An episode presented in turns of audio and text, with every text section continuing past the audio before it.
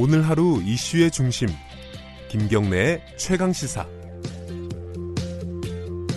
네, 어, 아프리카 돼지열병 요거를 지금 아, 뭐 경기 이남으로 지금 확산이 되지는 않고 있는데 여러 가지 좀 걱정되는 부분들이 좀 나오고 있습니다. 지금까지 총 다섯 마리 야생 멧돼지에서 아프리카 돼지열병 바이러스가 검출이 됐습니다. ASF라고 줄여서 얘기도 하죠. 어, 그래갖고 이제 멧돼지를 적극적으로 좀, 어, 포획하자, 그리고 사냥을 하자, 뭐 이런 대책도 나오고 있는데 이게 좀 한 발 늦은 거 아니냐? 이런 지적도 있고요. 야생생물 관리협회 경기지부 이인모 사무국, 사무국장 연결해서 관련 얘기 좀 여쭤볼게요. 안녕하세요. 네, 안녕하세요. 네, 야생생물관리협회라 그러면 이게 어떤 일을 하는 단체죠? 예, 그 저희 협회는 대한수료협회로 시작돼서 수렵이요. 예, 야 사냥이네요. 대한수료협회, 예, 예. 예, 대한수료협회로 시작해서 2008년도에 네네. 그 환경부 산하 법정법인으로 설립이 됐습니다. 네. 주 목적은 밀렵 밀거래 감시 활동이고요. 네. 어. 예, 그럼 요번에 이 야생 멧돼지를 뭐 포획하고 뭐 예를 들어 사냥하고 뭐 이런 데에 어떤 관여를 하셨나요? 이 협회에서? 네. 지금 그 각 지자체에서 네. 각 지자체에서 허가를 받아서 그 어, 몇 개를 이용해서 사용 사냥을 하다가 네. 어, 야생 그 지금 ASF 때문에 네. 야생 멧돼지 ASF 때문에 저희가 지금 저기 뭐 생포 트랩이라든가 네. 치열이라든가 이런 사업들을 주로 해오고 있었습니다. 예. 지금 그 어, 야생 멧돼지 다섯 마리에서 바- ASF 바이러스가 검출이 됐어요. 처음부터 이 좀 적극적으로 좀 사냥을 해야 되는 거 아니냐 이런 얘기들도 나왔는데 환경부나 이런 쪽은 좀 어, 소극적이었단 말이에요. 이 부분에 대해서는 어떻게 생각하십니까? 어, 지금 저희들은 북한에 네, 이 AS포 AS포가 터졌을 때 예, 저희 협회에서는 바로 그 교육을 실시하, 실시하고 네, ASF가 터지면 어떻게 대응해야 된다 네, 이런 매뉴얼을 작성해가지고 우리 1월 초에 어, 교육을 한 150명 정도를 소집해서 교육을 했어요. 어허, 아 그래가지고 만약에 AS4가 한반도로 곧 온다 네, 예측을 했습니다. 예, 그래서 교육을 해가지고 환경부에도 이제 건의를 했어요. 네. 이게 곧 터지면 매뉴얼을 이렇게 만들어서 네, 이게 그 진공 상태를 만들어야 된다 민통선 네. 부근을. 네, 그래서 지금 개체수를 많이 줄이면 네, 남하하는 것을 막지 않겠느냐. 음, 어, 이런 제안을 했었습니다. 예, 그런데 실질적으로 보면 뭐 부처 간에 또 막 뭐 환경부만이 있는 게 아니고 농림부하고 국방부도 있고 그렇죠, 예, 예, 이런 부분들이 조율이 잘 안 됐던 것 같아요. 굉장히 오랫동안 저희가 그, 그. 건의를 했거든요.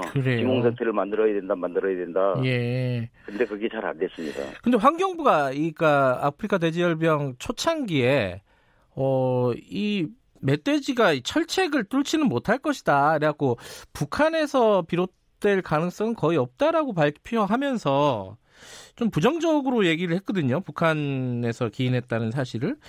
이게 그 철책을 뚫지 못한다. 이 현장에서 보기에는 어떻습니까? 아, 철책이 잘 돼 있는 데는 물론 뚫지 못하죠. 예. 그런데 그게 그런 곳만 있는 것이 아니잖아요, 민통선 부근에. 음. 예를 들어서 비가 많이 온다든가 네. 태풍이 지나가가지고 물골이 있잖아요. 예, 예. 그런데 철책들이 구멍이 뚫리고 네.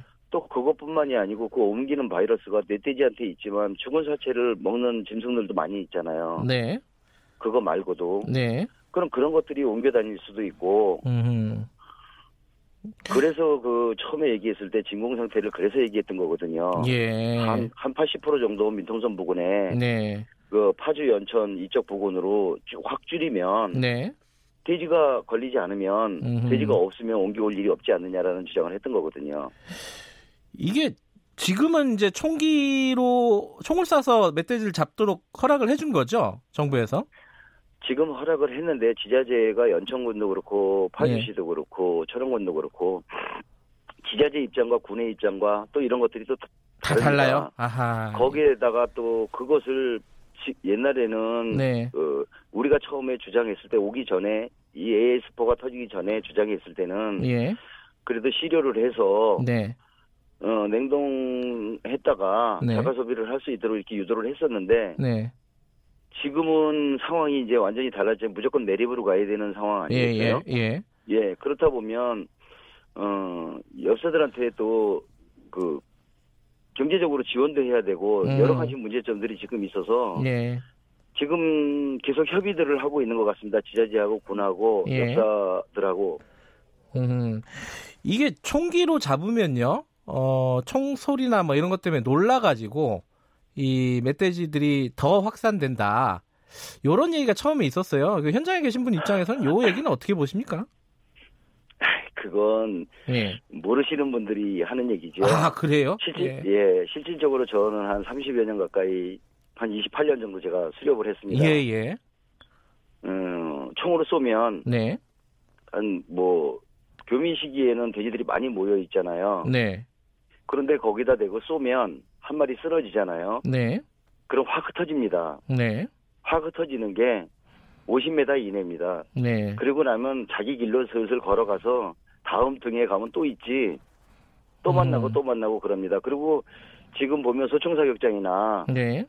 포사격장이나 밑에 가면 돼지 버글버글 무지하게 많습니다. 음. 그때 포소리에도 조금만 적응하면 음. 돼지가 반응을 하지 않습니다. 잘. 예.